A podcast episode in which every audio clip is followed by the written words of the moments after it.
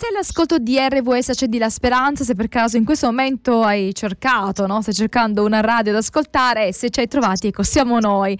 Eh, in studio in questo momento Daniela Piazza e collegato con noi Cristian Viglione, pastore evangelico a Vicenza. Buongiorno. Ciao, buongiorno, un abbraccio a tutti. Ci troviamo appunto nell'ottavo capitolo del libro del Coelet, il titolo che ho voluto dare a questa serie eh, che va dal verso dieci al verso diciassette, il cuore dei figli degli uomini è pieno di voglia di fare il male.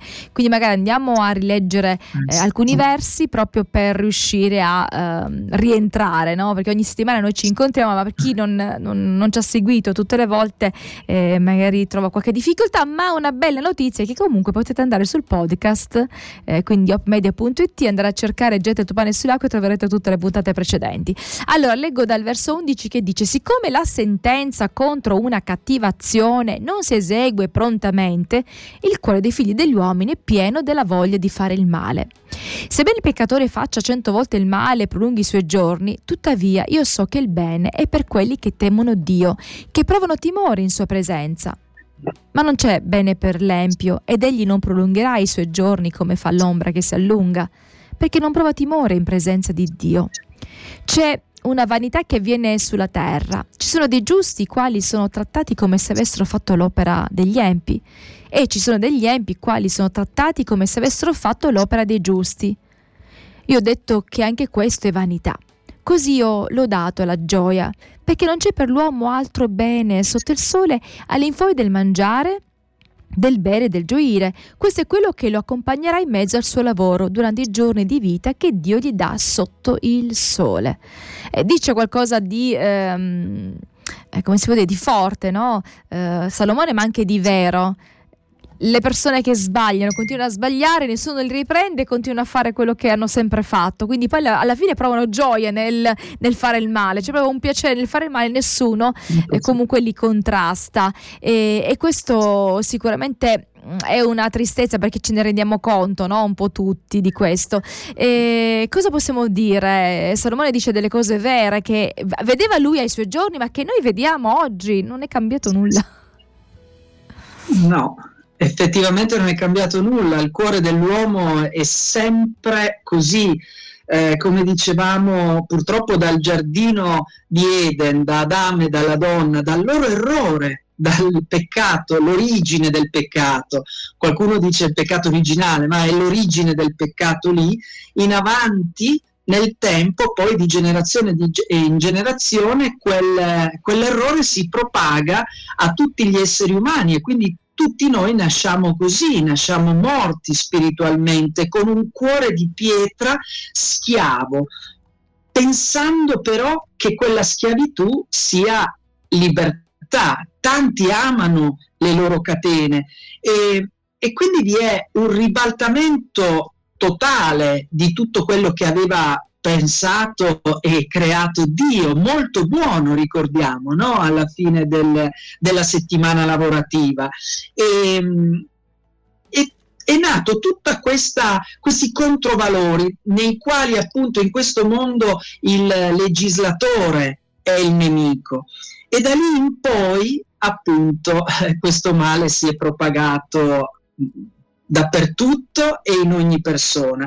Abbiamo visto anche la differenza tra pio ed empio, perché è molto importante questo. Il pio, Asebes in greco, è colui che sen- ehm, pio, scusate, Eusebes è colui che ha timore di Dio. L'empio è il contrario, Asebes, colui che non ha timore di Dio. E ehm, purtroppo eh, troviamo le stesse cose anche oggi. Il versetto undici che tu dicevi, che tu hai letto eh, egregiamente, eh, dice: poiché la sentenza contro una cattiva azione non è prontamente eseguita, il cuore dei figli degli uomini è pieno di voglia di fare il male. Ecco, qui eh, possiamo vedere due cose. La prima cosa è, sembra profetico perché parla anche oggi, no? Sembra la giustizia, tra virgolette, italiana che eh, lunga, processi infiniti, lunghissimi, eh, appelli, rinvii, si passa talmente tanto tempo da quando viene compiuto il fatto che magari arriva pure eh, il salvagente, la prescrizione, no? Non c'è più certezza della pena, non c'è più nulla. E allora, da una parte, chi sbaglia è quasi, si sente quasi incentivato a sbagliare, tanto la faccio franca, tanto posso anche eh, magari risultare innocente, no? E non paga mai nessuno. Perdere tempo, comunque allungare, intanto allungare il brodo e poi alla fine si trova qualcosa. Sì. Per riuscire a... Per salvarlo, ecco, in un certo qual modo. Quindi dalla parte del delinquente, tra virgolette, eh, c'è quasi un ma sì dai, continuo a fare, tanto me la cavo con poco o anche con niente. Ma da chi subisce? E chi subisce dice ma com'è che non c'è questa...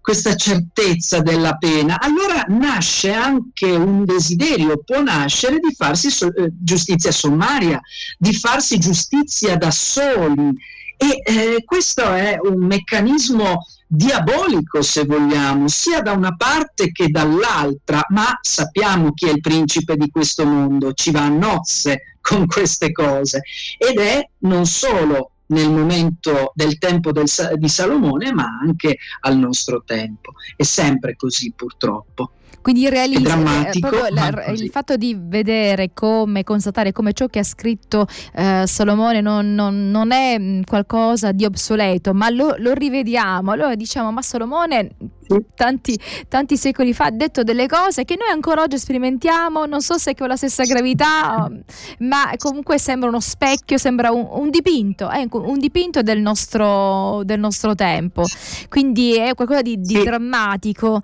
eh, ma possiamo trovare è uno spiraglio di speranza, visto questo tipo di discorso che fa Salomone, quello che tu facevi sulla realtà italiana, ma non solo, ecco, riguardo alla giustizia. Sì, certo. Sì, io ho citato l'Italia perché viviamo in Italia, poi eh, chiaramente in tutto il mondo ci sono i loro problemi, e mh, ogni Stato ha i propri problemi, però c'è la speranza. È radio voce della speranza questa, quindi dobbiamo dare speranza, dobbiamo. No? La scrittura dà speranza. Versetti dodici e tredici.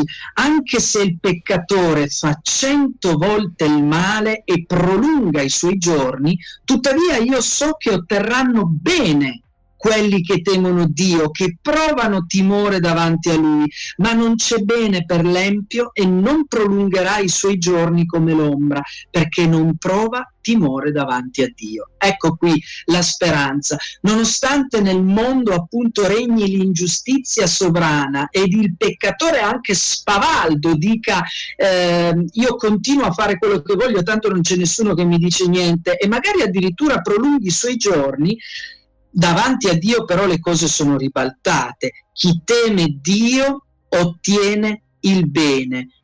Chi non teme Dio invece eh, sarebbe meglio non essere nei suoi panni, potremmo dire, no? Perché eh, anche se non immediatamente riceve la sua punizione o la sua giusta, diciamo, conseguenza per quello che ha compiuto, davanti a Dio non si scappa. Il Signore riporta l'ordine nel caos della perversione del diritto e della giustizia. Non c'è bene per l'empio e non prolungherà i suoi giorni come l'ombra. Qua non si intende adesso, ma si intende poi dopo.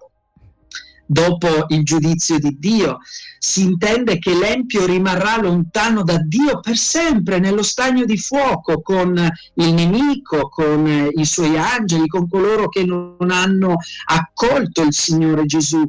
E eh, invece chi è vessato, chi subisce, ma chi ha il timore di Dio, magari viene anche perseguitato, magari perde anche la sua vita, come le ultime stime di Open Doors sono trecentonovantacinque milioni di cristiani perseguitati nel mondo. È un numero incredibile, veramente astronomico, eppure questa è la realtà.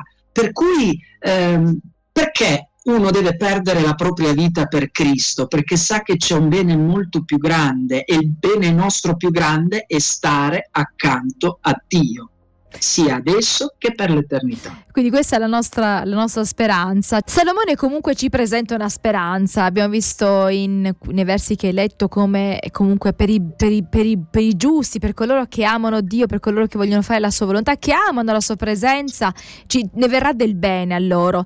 Forse non verrà del bene, sì. eh, non sempre su questa terra, anche se Gesù dice chi ha lasciato padre o madre, comunque mi ha seguito, comunque ne, ver, ne avrà del bene anche su questa terra. Quindi ci sarà, ci sono delle sì. benedizioni che possiamo vivere su questa terra, ma la gioia più grande sarà quella quando il, diciamo, le leggi, le leggi non saranno più quelle umane, ma saranno quelle del regno, eh, del regno di Dio. Quindi eh, cosa possiamo ancora aggiungere? No? Quali sono altri consigli che Salomone dà a coloro che vivono su questa terra? Sì, c'è il consiglio che lui ha già eh, diciamo ripetuto diverse volte, per la quarta volta, questa è la quarta volta in otto capitoli che ci dà Salomone, ed è al versetto quindici. Io lo trovo di una bellezza enorme, perché la bellezza della semplicità, mm-hmm. no?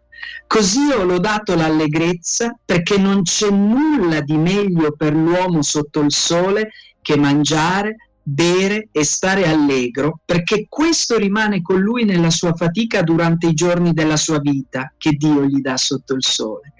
L'essere allegri, o meglio essere gioiosi, la gioia è un dono che ci dà lo Spirito Santo, è un qualcosa di spirituale, la gioia nel cuore della riappacificazione con Dio, di avere anche delle persone a fianco eh, che ci vogliono bene, alle quali noi vogliamo bene, stare a tavola, mangiare insieme è bellissimo, eh, noi lo diamo tanto per scontato a volte, no?